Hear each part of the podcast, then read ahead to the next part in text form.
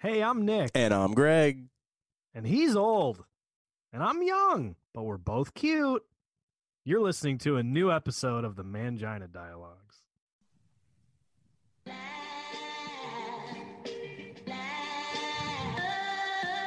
Uneducated, unfiltered, unhinged. This is the Mangina Dialogues. We at it again with your host Nick Scopes and the Gregolicious. You know how we do, cause you know we keeping it gangster and silly.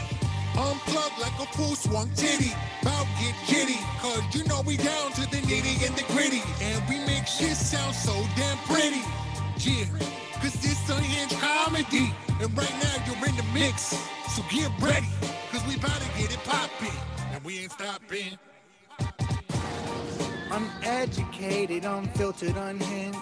This the Mangina Dialogues. We at it again. Yeah, we at it again.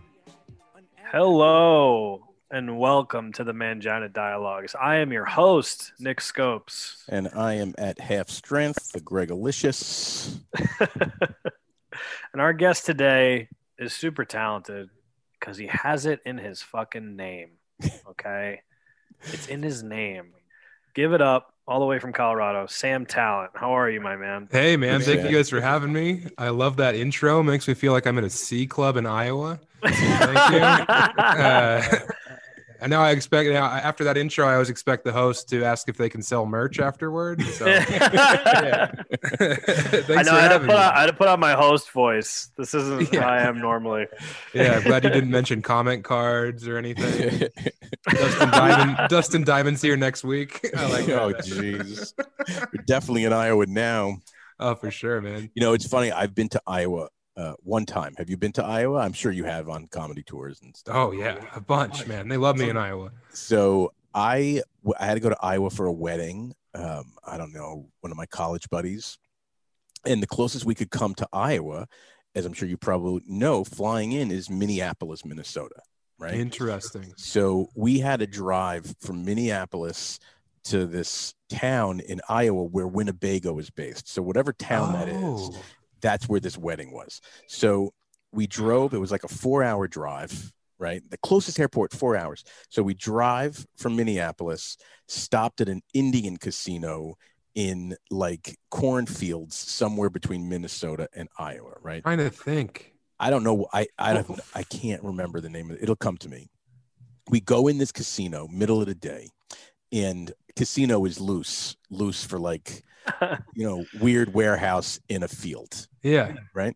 We Forest City. Maybe. That's yeah, Winnebago. Yeah. Is that it? Then that's what it is. Yeah, Forest City. So we're in this casino. We're just playing some bullshit games. Complete blackout right? The casino goes totally dark. My like, God. Right? Like in the middle of the day. And we're like, what the hell is going on? This is like out of a movie, right? Totally dark for like 20 seconds. People are like screaming.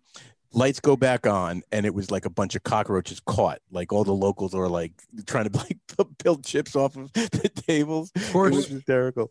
So fine, whatever. We leave we drive into Iowa. The wedding was in a silo on the hottest day in August. Oh my God. in Iowa, in a silo. Right?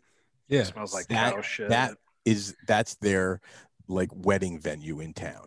Oh like oh my God. Silo.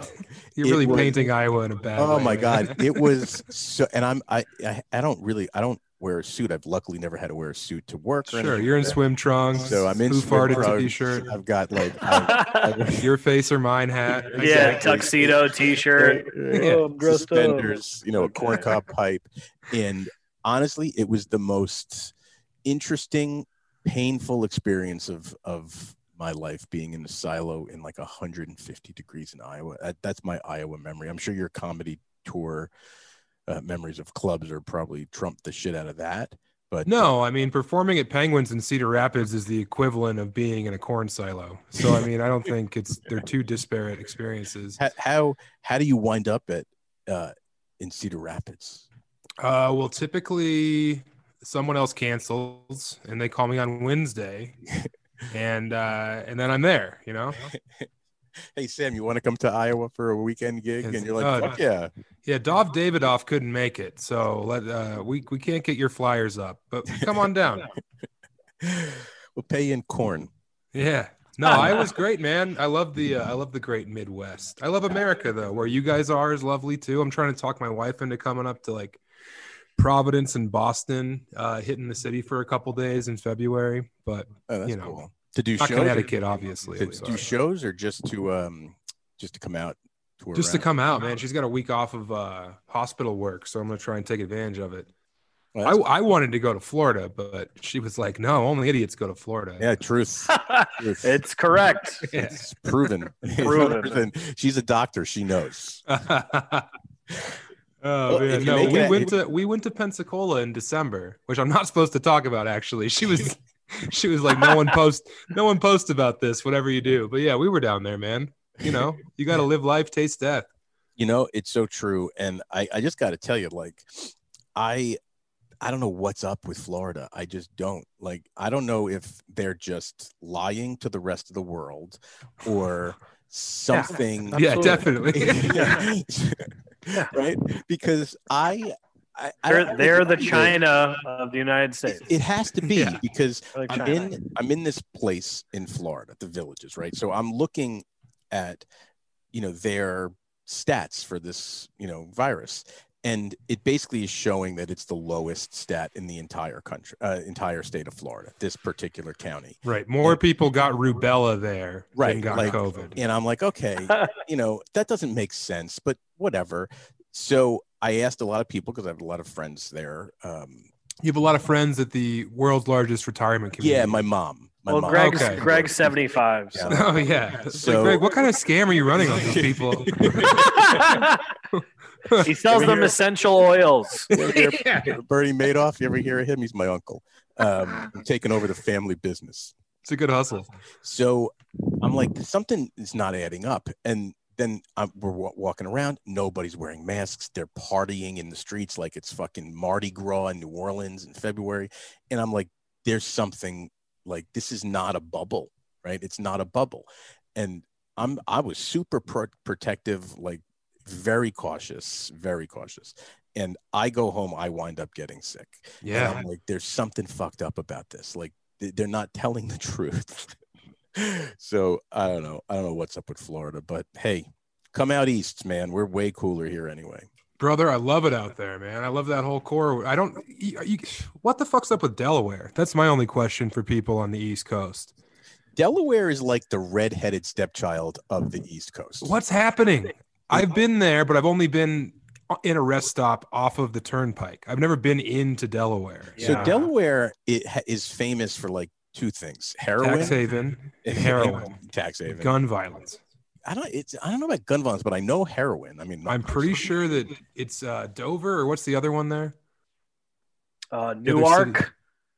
No, like the, the other big Wilmington. I think Wilmington Yeah, yeah. Well, Delaware leads like the nation per capita in gun deaths. it might because of it's it has a serious drug problem. Yeah. and like I don't know, I don't know if you ever listened to the the Howard Stern show when Artie was on like regularly. Brother, we had it on E. I used to Right. catch some beats to that for sure. well, Artie used to drive every night to to Delaware to buy his drugs. Not night, but that's where he would go from Sure. Jersey City to Delaware. And how long is that drive? It's not that long. It's like an hour and a half, hour and Okay. 45 minutes. It's not far, but But he's probably going, you know, 120 on the way there and then 28 on the way back. thinking he was going 120. yeah. So, I, but Delaware gets a bad rap. They have some nice beaches. It's an Okay. They have good beaches in Delaware, and the college town's pretty cool, like where University of Delaware is. But besides that, um, I don't know what's redeeming about Delaware. Yeah, man. I, I feel like it's the same way people think of Wyoming out where we're from, where it's like they can't fathom anything happening there. Like I have a very hard time believing that anyone actually lives in Dover, Delaware. yeah. Like it's, it could be a hoax oh, that's It being could be. perpetrated against me. the only time the only time I've been to Delaware is to visit one of my friends in college when we were in college at the University of Delaware. That's it. It- That was fun, but like I've never gone past. I've driven through on the way to other places. when I when I was um, when I first moved to New York City in the '90s, we used to go to Delaware to Newark because there was a rock club there that would that would get bands, and we would want to go see live music, and that that happened to be like a stop for like that third level like thrash band that wouldn't Mm, be able to come into Manhattan, and there was really nowhere in Jersey for them to play. Sure. So they would play like that college club circuit, and it would like Newark would be the closest one really to New York City, besides some stuff up in New York State, and that's where we would go. We would go down to Newark. To So see when you say Newark, I assume it's New Jersey, but there's No. a place in Delaware called Newark. yeah, that's where the school. Yeah, so is. there's Jersey. It's spelled differently, right? No, is it spelled- W A R K. Yeah, Really? Yeah. I thought it was I a don't- C. I don't think so. You sure? All right. No. I'm gonna look it up. Keep talking. Anyway, I'm sure your listeners are like, Who, "What's this giant yokel worried about Delaware for?"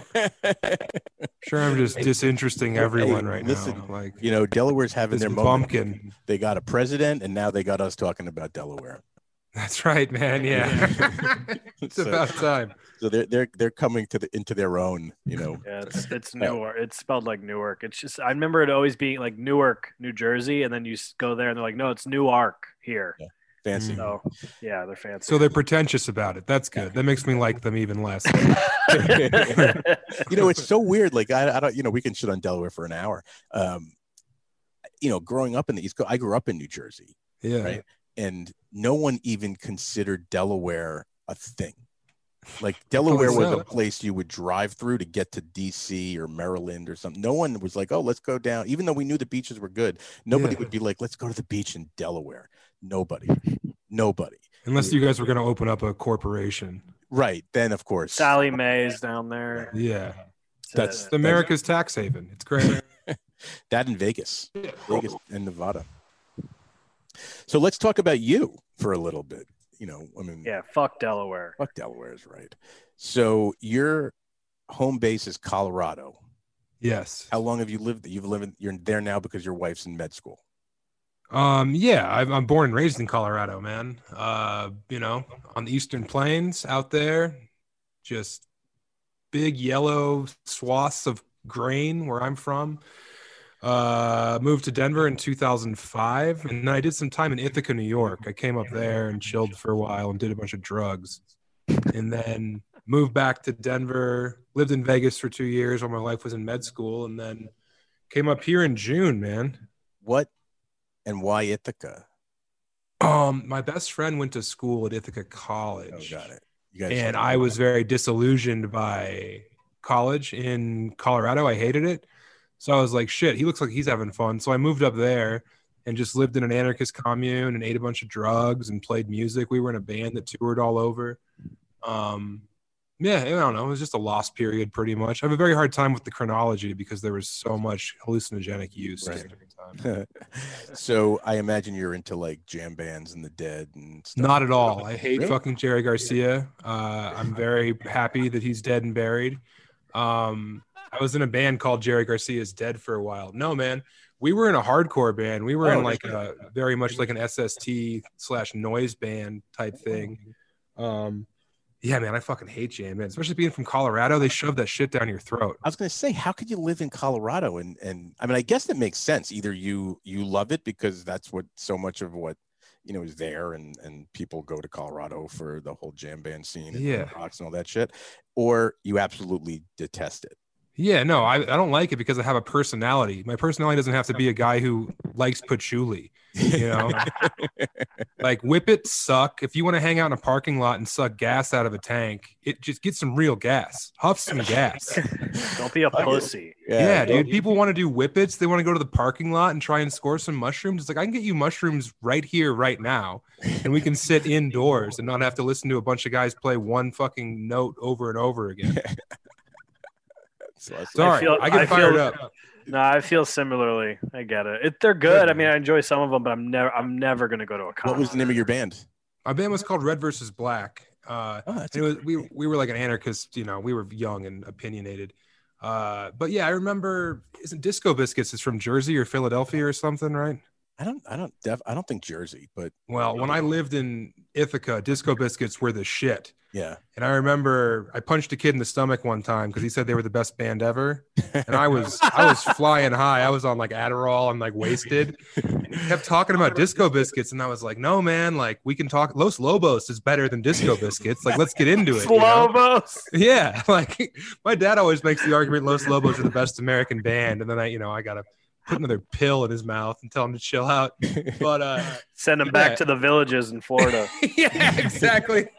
Him and his him and Greg's mom are down there in a conga line. yeah. hey, La Bamba, man, don't fuck with La Bamba. I'm not hating on La Bamba, but yeah, man, I punched a kid right in the stomach. As you should. As you should. Yeah. Just makes sense. It I mean, did I at the to- time. It was like, this is what's necessary. This has to happen.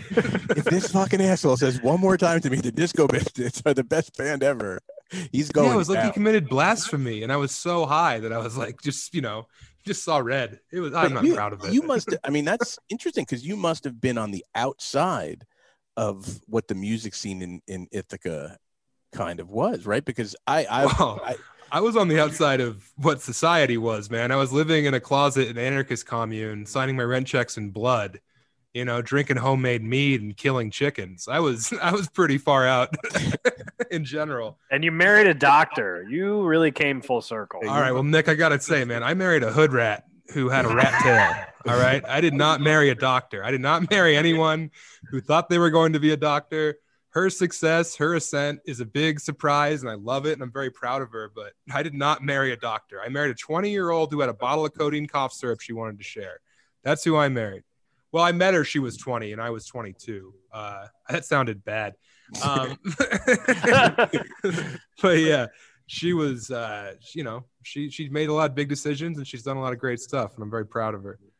That's so. How did she? How did she go from sharing a bottle of cough syrup to going to med school? Like she didn't even share. It was my birthday party at this old punk house in Denver, and she showed up and she had a crush on me, and she gave me two bottles of it. Uh, so she didn't even share. That's how good of a lady she is. She knew what I needed.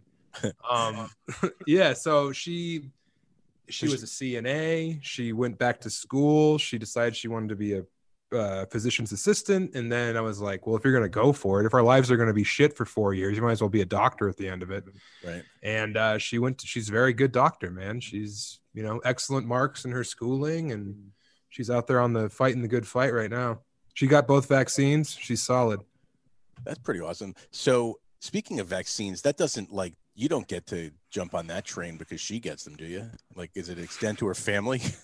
no man not at all. And she's uh she thinks she's bulletproof. Like she's doing the equivalent of going for a cop's gun when we're out in public you know? Like she like Just licking doorknobs. yeah exactly uh-huh. She's letting people spit in her mouth for more tokens at the arcade. Um yeah but then she she forgets that she can bring it home to me who's uh you know luckily i had it. Not luckily but i did have it and hopefully i still have the antibodies. How long ago did you have it? I had it in december man i went to la to do the wtf podcast and i got Right. tested twice on the way out there and then on the way back i got home and like my eyes hurt and i was sore and i was like well, i just drove 25 hours of course i'm sore Right. and then the next day I had the same thing. I had chills and I was like feeling funky. And the next day I woke up, I didn't have any smell or taste. And I was like, oh, good. All my friends were right. Right. Um, and then I went and got tested and I had it. But again, I, I didn't like, it didn't fuck me up, man. So Marin gave it to you? Yeah. That Oh. son of a bitch. My wife was like, you have to call Marin and tell him you have COVID.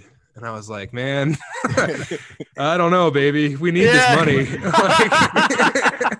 Like- also, he's on a film set right now. So like he gets tested like twice a day when he gets there and when he leaves. So I was like, I think that I think we're safe, you know. And I did get tested twice before I got to his house. I went there, saw him, s- spent the night, and then turned around. So I was as safe as possible.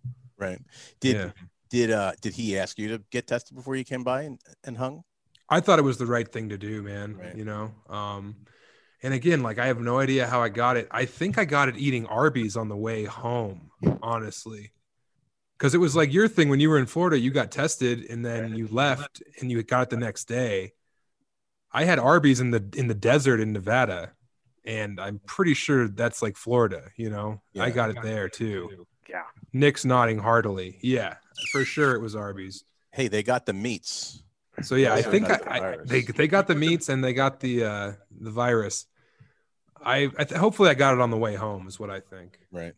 Yeah, it's fucking weird, man. You, you backtrack it. It's like, how the hell can you tell? You know. Yeah. I mean, I have a friend that was just in a buddy of ours was just in Mexico for New Year's Eve, and he was Hell sending yeah. me videos of like Crazy. where they were, and I'm I'm like, are you fucking crazy?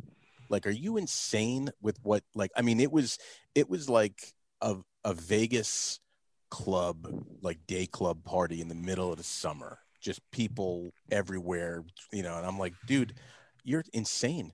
And he got tested a bunch of times, and he he didn't, luckily, um, come down with it, which is a fucking amazing. Because if you saw these videos, I'll text them you. You're like, those people are dead.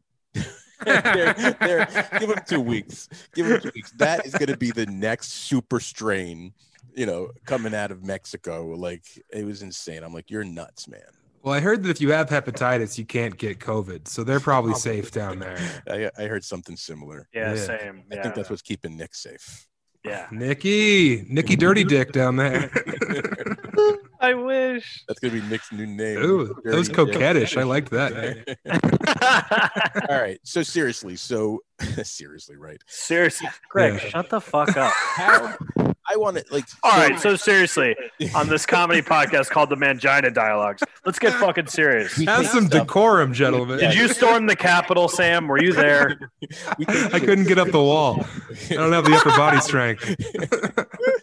that would you know there's fucking videos of guys there hanging on that bottom like just Yeah. scraping like let me up let me up let me up Uh huh. Uh, those are the good videos that they haven't put out yet Yeah, it's weird because I don't think a lot of those people can do a chin up. You know what I mean? no. like, God, God bless them. No. If you can get up that wall, get Yeah, in you- there. They Raise some hell. just they just left their parents' basement playing Yeah. fucking Call of Duty. So Yeah, man. so how did you get into comedy right like you're you're in you're in um Colorado. Yeah. and you that's where it seems like you spend most of your time so how do you how do you get in to, to comedy and then how do you parlay that into successful comedy Uh, I just I did improv first because I always wanted to be like Chris Farley or John Candy as a kid, like Right. Bill Murray. I thought I was going to go to Second City, and then I did improv in Denver, and then had that lost period in Ithaca where I was just fucking gobbling sheets of acid. And then I came home because I thought the band was going to take off, but it turns out if you're a uh, you know an anti-capitalist band, you don't make a lot of money. Um, that was I, so. Here's something. Here's a Connecticut connection. Yes. My band played at Wesleyan a lot. We would go play, really?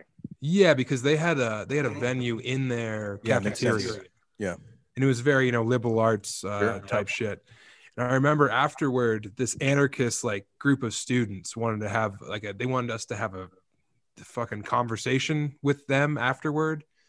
And we're three very sweaty men who have twelve dollars to our name, and they they ask like uh I remember they asked the bass player, they're like, So what do you guys like? Where do you guys stand like politically? Like, who are the thinkers you most like adhered to, you know? And like the bass player is like, Well, I like Bakunin, you know, and then uh the singer was like, Well, I'm willing, I like Emma Goldman, you know. And then they were like, Sam, what do you think? And I was like, Well, I think I got t-shirts for sale. Uh, if you guys want to buy some, we got CDs. This van doesn't run on ideals, you know. Like, come on, what are we doing here?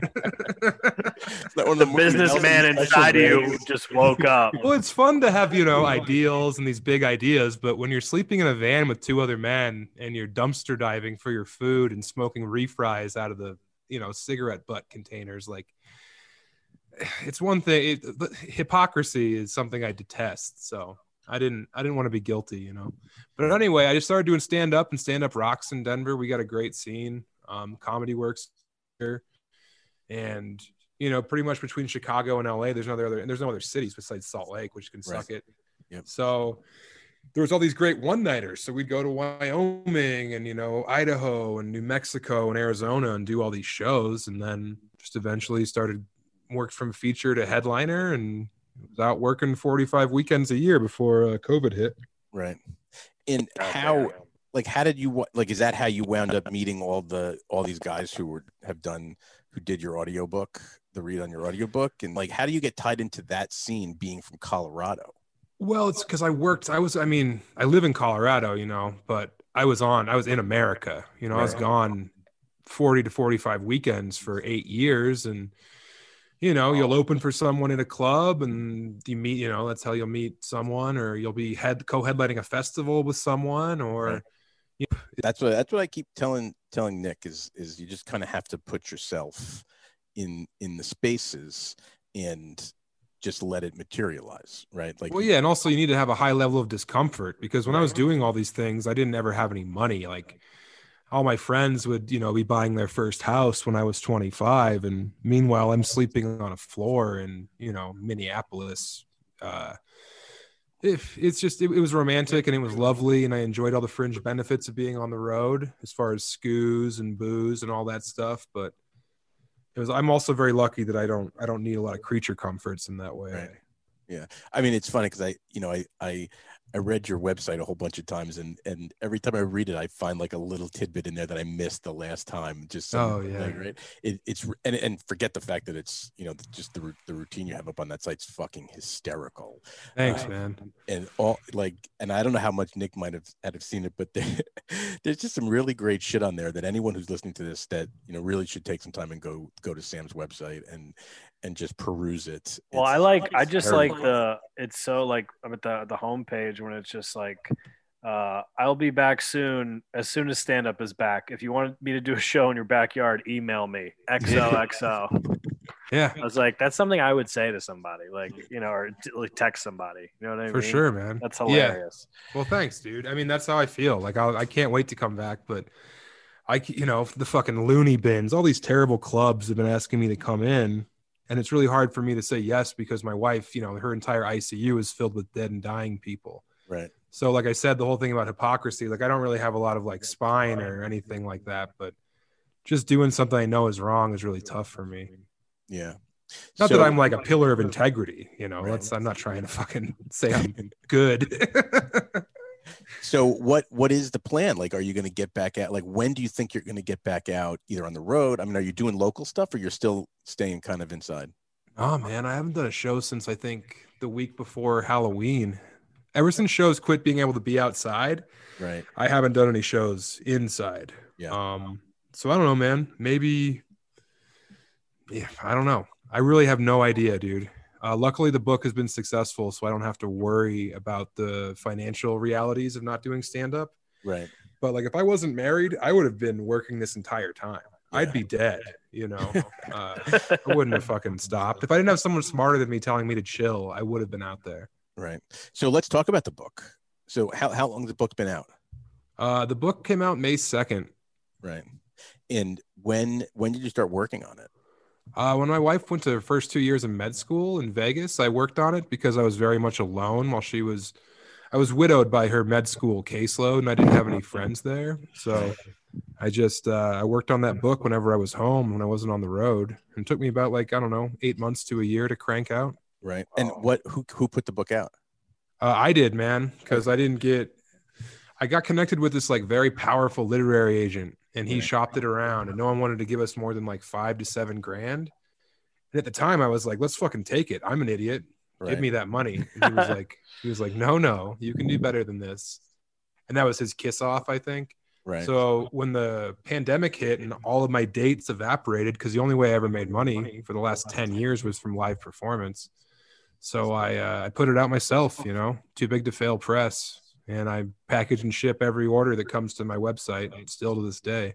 so how did what what did you do to promote the book to to have it be successful? Oh God, dude, I blew it. I was so bad at any amount of foresight. I think as soon as all my dates evaporated into September, I told everyone, "Hey, I'm going to put out a book." uh, so pre-order it. So the first, I think, at least a thousand books I sold were through my Venmo and PayPal account. I was like, "Send me 25 bucks, and I'll put this in the mail for you," which was a nightmare. Yeah. Uh, but luckily, like I sent to Stanhope and he liked it, and then he talked about it, and then Kreischer had me on his podcast and he talked about it, and then like uh, you know, like Matt and Shane and Philly and like some of the Cum Town guys, like all these people who I've been friends with, or at least you know colleagues with, talked about it. Ari Shaffir, uh, Mark Normand, and Joe List, just people all over the nation were Right. comics. Anthony Jeselnik talked about it, and uh, it just became like a word of mouth thing, man. Wow. That's, I mean, that's pretty awesome to have that crew talking yeah, about. that's Oh yeah. Well, especially all those dark princes in New York who don't, you know, they're nihilistic pretty much. If they Yeah. say something's good, Yeah. then their legion of, you know, chuds and incels will do whatever they say to I'm kidding. They're lovely people. They've been very nice to me, but you know what I mean. yeah, I know yeah, it's, yeah, it's yeah. especially you know I mean I you know you know we've had Mark on and um, just the, he he has a fanatic kind of fan base right so He does. you know that just for him to come out and say oh this is a great book you should read this book I mean that you know that that's tremendous publicity that even a lit you know a, a publisher probably can't really get to those fans who are you know who are truly aligned with you Yeah, these fucking shovel victims in publishing were like, "Who's this book for?" And I was like, "Well, probably fans of comedy." And they were like, "Well, that's not very big." And I was like, "What are you talking about?" like, hey, you ever heard of uh Joe Rogan? Yeah, exactly. Mark Maron. He had Yeah. President fucking Obama on his podcast. yeah, and they're like, "Well, if we can't get it in Publishers Weekly, then I don't know what we're gonna do." But dude, Mark Normand read my book. God bless him. Great, great comedian. Uh, great hang. A lot of fun. I don't know if the guy can read, man. Um, and I feel really bad saying this, but like he he had a tough time reading it, and he uh he can't he- focus. Well, he's he's, a- just got such a quick brain. He's you a squirrel, dude. He's Yeah. a squirrel. Yeah, he's a ferret in the dishwasher, and like I I love him dearly, and I feel bad saying this, but like I did, I Soder ended up having to read his chapter instead, uh, just because it was it was very disconjointed. You know what I mean? right yeah. But Soder, he did character voices for everyone, and you know he's a Colorado boy. Love Big Dan, Yeah, yeah.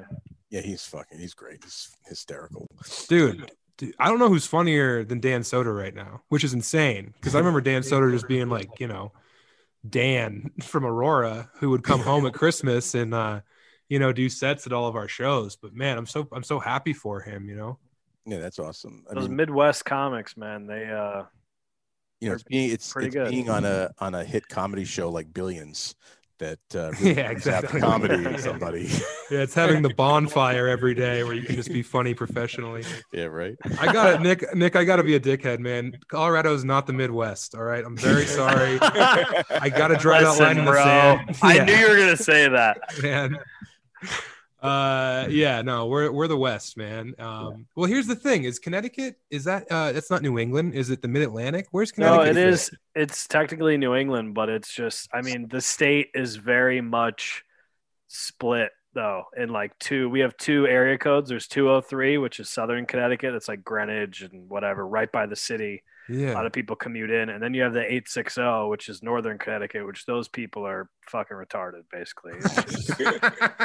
I mean, no, I'm this guessing. is- I'm guessing you're from Southern Connecticut, based Yeah. on that. yeah so no but like this is this is what drove me nuts is i went to college in springfield massachusetts and Yeah. that's you know right over the border of connecticut right it's right there but you met a lot of kids from northern connecticut and they it mostly is pertaining to sports teams like you'll meet kids that were new england patriots fans but also like the new york yankees. And i'm like you can't do that. That's No, not how that's that's, not how life works. Or new york giants fans but i like the red sox. And i was like this part of connecticut is fucking stupid. Everyone here you can't do that shit. It, Connecticut's an interesting, interesting state, right? Because it it really is. It's like the balls of New England, right? It's literally like the entry point Yeah. to what people consider New England, right? So, but we we live really right outside New York City, so no one who lives kind of where we live would I don't think ever say I live in New England. They would say I live outside New York City, right? And nobody in their right mind considers anywhere remotely close to New York City to be New England. That's a very small part of this state. And then you go like, I don't know, 15 minutes inland, right away from the water, and it's called the Connecticut Valley. And it's like any that's the best any like I don't know how you would describe it, Nick. Like like hardcore blue collar, like just that's what it is. Some of the- factory. some of the strongest kids like physic. I played football in high school around here. Some of the strongest kids come out of there. Like there's a small town called Ansonia that has like 30 state championships. Oh wow. They just have like f- like freak running backs and 300 each of their linemen. This is high school. They're all like 300 pounds plus. Yeah. It's just like this whole. It's a whole different world. But it would- Connecticut's it would- weird, man. it's a it's weird. Like we did some comedy shows up there, and it's just a totally different audience. It it's just flat out different. You could be way more like raunchy and whatever. Because then there's there's really Southern Connecticut, like where I live, like Fairfield, Westport, Greenwich, Darien, where you have millionaires and billionaires and hedge fund people, and it's a, it's a fucking that's a different world in its own. Right. It's Yeah. such a weird like. Then you have Bridgeport, Connecticut, where like I mean I think at this state, I believe it's us and I think California, but we're so small. We have like the biggest divide in wealth, like from poorest person to richest Dude, person. I totally yeah, because I remember fuck, what's the capital of Connecticut? Hartford. Right. So I was in Hartford once. My band played somewhere in Hartford, and you had like uh, one side of town was beautiful. These old, like classic New England style mansions. West, you that's know? West Hartford, Okay. and then Hartford, And then Yeah. you went over, we went and got pizza at this place everyone said to go get pizza at. And it was, you know, it was a very, very serious part of town. It was as scary as anywhere I'd been to, at that point in my life, you know? Yeah. Yeah, I lived.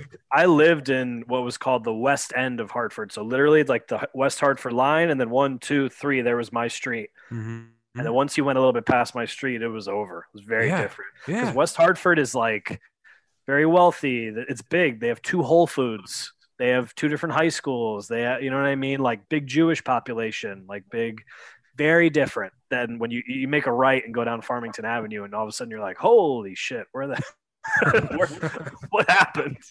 Where did Nick. I go? What position did you play in football? I was a center and a guard. Okay. I was a left tackle. Yeah, I Yeah, was left side. I was left guard. Yeah, I was left That a guard. boy. Blindside. Oh yeah. Nick needed all the hands on him he could get. Greg, we will fuck you up. All right? I'll drive block you into the fucking ground, dude. yeah, man. I'm gonna fucking I'm gonna trap block your ass into Hey. next week. Oh all right? Hey, man, I missed Hey, that. I was a highly sought after knuckleball pitcher in high school. I will throw 50 to 55 mile an hour chin music at you all day. Yeah, but Greg, that was before they desegregated the league. You know what I mean? that was that was when Satchel Paige was still playing for cigarettes. all right? Exactly. Exactly. Listen, you don't want to don't you don't want 55 miles an hour coming at your Greg chin. Greg is the best athlete at the villages in Florida. He was the best. you know what, man? I was so bad at baseball. I played baseball I because hated it. I was from a hated it. small town. There was nothing else to do in the summer but play baseball. And they put me in left field, you know, and I would, you know, heckle people and stuff. But striking out in baseball as a child might be the most earth shattering thing to happen to you if you were not molested. It- you know, it's true. Or I, molested while striking out. Oh my God. Yeah. If you're in a Catholic baseball league, most what a likely. nightmare. Yeah, whatever. really it's true it's it is traumatic for little kids because even you know when you're a little kid you're seven eight years old and you start playing baseball i i coached a couple of my kids and you know when you would start like actually pitching to them not off of a tee and you'd have a lot of kids who would like you know need 30 pitches just to hit Yeah. one ball to the pitcher's mound it's really like demoralizing For sure. and, you know, for a little kid, and then of course you have the good kids who like smack it around. But I always felt so bad for the, the including my, you know, my kids who were not the best ball players. That that just sucks. Like when I was a kid, it didn't work that way. Like you didn't have that much opportunity to. to It's feel also a shitty about boring fucking sport. It I think that baseball might be the biggest. Like, I think kids get better at baseball faster than they do at other sports. Like, you, I remember having kids who could throw heat Yeah. when I was in like fourth grade, like right after coach pitch. And then I was still a little boy, and you had a kid with pubes and a mustache on the mound just whipping balls at you, man. It was, it was gnarly. that was me. That was me. I could pitch, couldn't do anything else on the field. Yeah. It's just Nothing. different kind of balls you were whipping around on the field. though. Yeah, But you had a couldn't knuckler. Greg? You could whip a knuckler in there? Listen, I don't know if you'd say 55 miles an hour is whipping Sure. anything. Well, I mean, if it's a knuckleball, that's that's that's some twisty Oh, heat. Nah, I, I think I had two pitches. I had a knuckleball, and then I had a a slightly faster pitch. it it, didn't. it defied being labeled. it didn't even have a name. It was like I threw a knuckleball, and if that didn't work, it was like I was on a softball field, and then my second pitch was just a little bit faster. Tiny bit. Tiny bit. That was it. I've only been in two fights, like fist fights in my life, both of them on the baseball field. wow. Oh. so, I've only cried in public once in my life, and it was on a baseball field. and I was 30. it wasn't at a Phish concert. You cry? No, man, I've never. I've been to an Oysterhead concert once because I was trying to impress a girl. That's Isn't the only it time I've ever amazing when there's a woman involved? What you'll do? Oh, dude, I almost got married in Buffalo, New York one time. Actually, in Niagara Falls, Canada. Uh, yeah, no, I've done a lot of dumb stuff in the name of uh, just the chance of seeing a tit. Sad, Oysterhead, right? Like Yeah. I, I am like to be total transparent. I am a jam band fan, but Okay. that being said, I don't like all of them.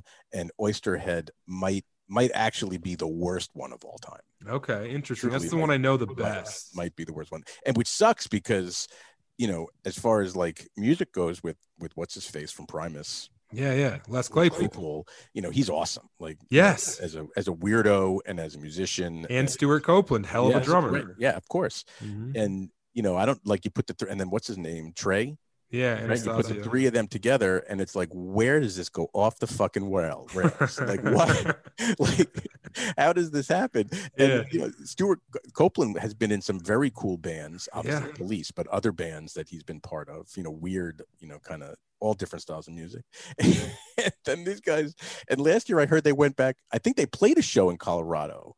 I'm sure they did. I know Phish comes out here and does Dick's Sporting Goods Arena like five nights in a row. Yeah, and I was like, who wants to? Like, I don't know. Anyway, Well, here's the thing, man. If you're ever in a situation where you're trying to defend being into jam bands and you're talking to someone who doesn't like jam bands, or in my situation where I do not like jam bands, talking to someone who does, just say you like Primus, and everyone can agree on that.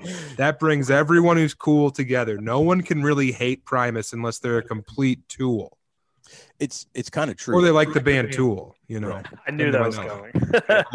I I like Primus. I saw. I think the first time I ever saw Primus was on the very first or second Lollapalooza. hell yeah. I mean, ages and ages ago, and there, I don't know. Like Les is just such a fucking wacko, right? He's so out there, um, which makes it awesome. Like Yeah. the music is so good, and then you listen to the lyrics, and you're like, "Geez, how much acid is this guy taking?" Yeah, I know. That's You why? I can't figure out if he actually does drugs or not. I though. know it's the weirdest thing. Same with uh, what's his name from Tool. The guy from Tool is like, I don't think I, I think he's never done any type of drugs at all. He owns a winery. Yeah, in Arizona. Yeah. That's that's the most fertile soil in the world. When I think great grapes, I think Arizona. That's an all air. That's so weird. Yeah. Yeah. Well, he's I mean, I, I there's a business owner in Denver who used to have me do uh, like raunchy bingo at one of his uh, restaurants.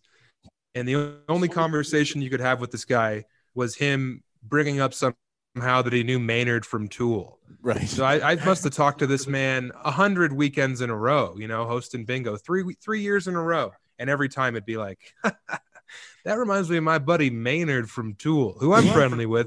Here's a photo you've seen a hundred times of me and Maynard from Tool. Oh man, Name name droppers are the coolest, aren't they? oh dude, it's crazy. And whenever I'm guilty of it, like I want to hang myself. I want to commit seppuku. It is funny because I, I I totally know that feeling. Like, and I'm I'm I'm the worst name dropper because it makes me uncomfortable. Yeah, You know, to to say stuff like that. It- it's from my childhood. My dad was a sports agent growing up, right? So I was always around like professional athletes as a, as a kid and then an early teen, and got so much shit for it from like jealous kids in high school and, and stuff like that that it always made me uncomfortable to be like you know oh this guy was over our house this weekend talking Yeah. to my dad my babysitter's Mookie Blaylock. All right, I don't want to drop names, but is it really Is No, it- no, that's what you were saying. Oh, yeah. it wasn't mookie blaylock although that would have been an awesome babysitter to have oh yeah. uh, but it, it like I just growing like I never was able like I and I think it's good because it never made me give a shit. You know, like I just don't care about that, but it's made me very uncomfortable ever really being like, oh yeah, you know, we and we had this guy or we're talking to those guys or that guy came through. Like it just makes me feel weird. You know, Who was the most famous athlete you met as a child? Oh my God. Um, most famous athlete, Lawrence Taylor. Whoa. So your dad sold blow as well? he might have. Out of he might have. Um, that my, he was. My dad was an agent for most of a lot of the New York Giants through that- Awesome. that time period. Um, yeah, so Lawrence Taylor. Um, I mean Patrick Ewing, like just a lot of guys. Dave Meggett? Not he. Actually, I never met Dave Meggett. He was on the team, Oh. of course. Uh, you're pulling out some good ones. That's the Well- one Giants guy I could remember from back then. Really? yeah. His, the second one was probably like Jim Burt, who won a bunch of Super Bowls with the Giants and the 49ers, who was no Okay. Um, Jeff Hostetler. yeah, Jeff. Yeah. You're just like, yeah, Jeff, he was Phil- around. But, you Phil know, Sims. I was you trying to think of someone famous. all those guys. and so Phil Simms. Anyway, man, like, I mean, I haven't not read your book, but it, I'm absolutely going to buy it and read it because I, it, it just sounds awesome. I, is it before we go? Is it, it how much of it is like real life or as opposed to to fiction? Well, there's just a lot of uh, stories that comedians like kind of like it's happened to every comic if they're on the road long enough, like the swingers who want to take you home and fuck them, or like, you know, uh, just different drugs and booze stories. It's I'd say that it's probably, I don't know. I bet most of the stories that happen in that book have happened to, you know, maybe 15 to 50 percent of comedians. Um, but as far as me like i not not a lot of it's like I, you know being in the southwest all the gigs that are in that book i have done but some of the more debauched uh, disgusting awful behavior is not firsthand experience. Right. I mean, it just sounds like a fucking awesome read. it rocks man. And you know if you're not a big reader like this thing has fist fights in it. It has drug use. It has sex. It has comedy. Like you know I, i'm really proud of it i was able to speak to the literary crowd and to people who uh, don't read a lot you know Yeah. i think that's the masterstroke of the book and you Sure. can get it at samtallent.com s-a-m-t-a-l-l-e-n-t.com Is that is that where to get you? Is that the only place to go to buy it? no so like you can buy it off amazon but i make like six bucks off amazon if you buy it from me you get a signed autograph copy and i make $17 so And we have to, and you have to go to the post office. Oh yeah, I, the post Yeah, office let's get- ladies love me. Let's, let's get. Sam to the post office a lot. I'm there all the time. I know all their names. I bring them. I bring them donuts now. We're friends. The, you know, it's funny. I have a, I have a friend that that has a self published book out right now. Not a self published. It's out with a on a publisher. that Yeah. he's not happy with, and same shit. Like he's like, don't buy it on Amazon. Buy it for me. I'll do all these things. You'll get it for me, because of course he makes way way way more money. Oh um, yeah. People are just lazy. They'd rather get it in two fucking days than gives the guy that wrote the book the lion's share of the money and buy it from him and get a signed copy. So buy the book on Sam's website. God Yeah. damn. Unless you want the ebook or you live outside of America, then go to Amazon and feed the war machine. Yeah, like if you live in Delaware, Feed the war machine. Yeah, yeah. Put some more skulls in Bezos's coffer. Yeah, right. All right. Listen, man, if you decide to come out to this part of the country sometime Yeah. soon, we book comedy shows. Oh, great. Um, we'll get you up on a on a whatever whenever you're out here for sure. Perfect, man. I will hit you up because I'm coming out there to do the whole, all the New York podcast to promote the audiobook, which comes out, you know, any fucking day now. Thank you, Tantor Media Group, you pigs. so um, I sold the rights to the audiobook and I was like, yes, this is great. And now I've been just waiting for them to tell me when it's out. I gave them the keys to the fucking castle. Like the cast who reads my audiobook is a real who's who of comedy It's awesome. It's incredible. and they're they're actually in Connecticut. So if I come out there, you know, uh, maybe I'll come hang out with you guys, do a show, and then Yeah, take a loaded rifle to their uh, address and Where get to they the bottom at? of things. Man, where are they at? I want to say they're in. Is it Greenwich? Yeah. Could be. It's spelled like Greenwich. Yep. Yep. Yep. Yeah, I think they're there, man. Yeah, I know those fuckers. Let's go get them. Let's go, brother. Come on. Some of the richest people in the world down there. well, they're about to be. uh No, I don't want to.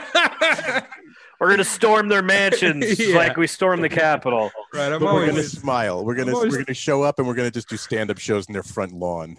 I always threaten like acts of domestic terrorism on podcasts, and then I got to be like, it's a joke, it's satire. What a what a what a comedy show we're doing here. Come on, Yeah. it's the Like- Mangina dialogues. Who takes Hey, it fucking FBI, if you're listening, nothing's Yeah. gonna happen. Just Right.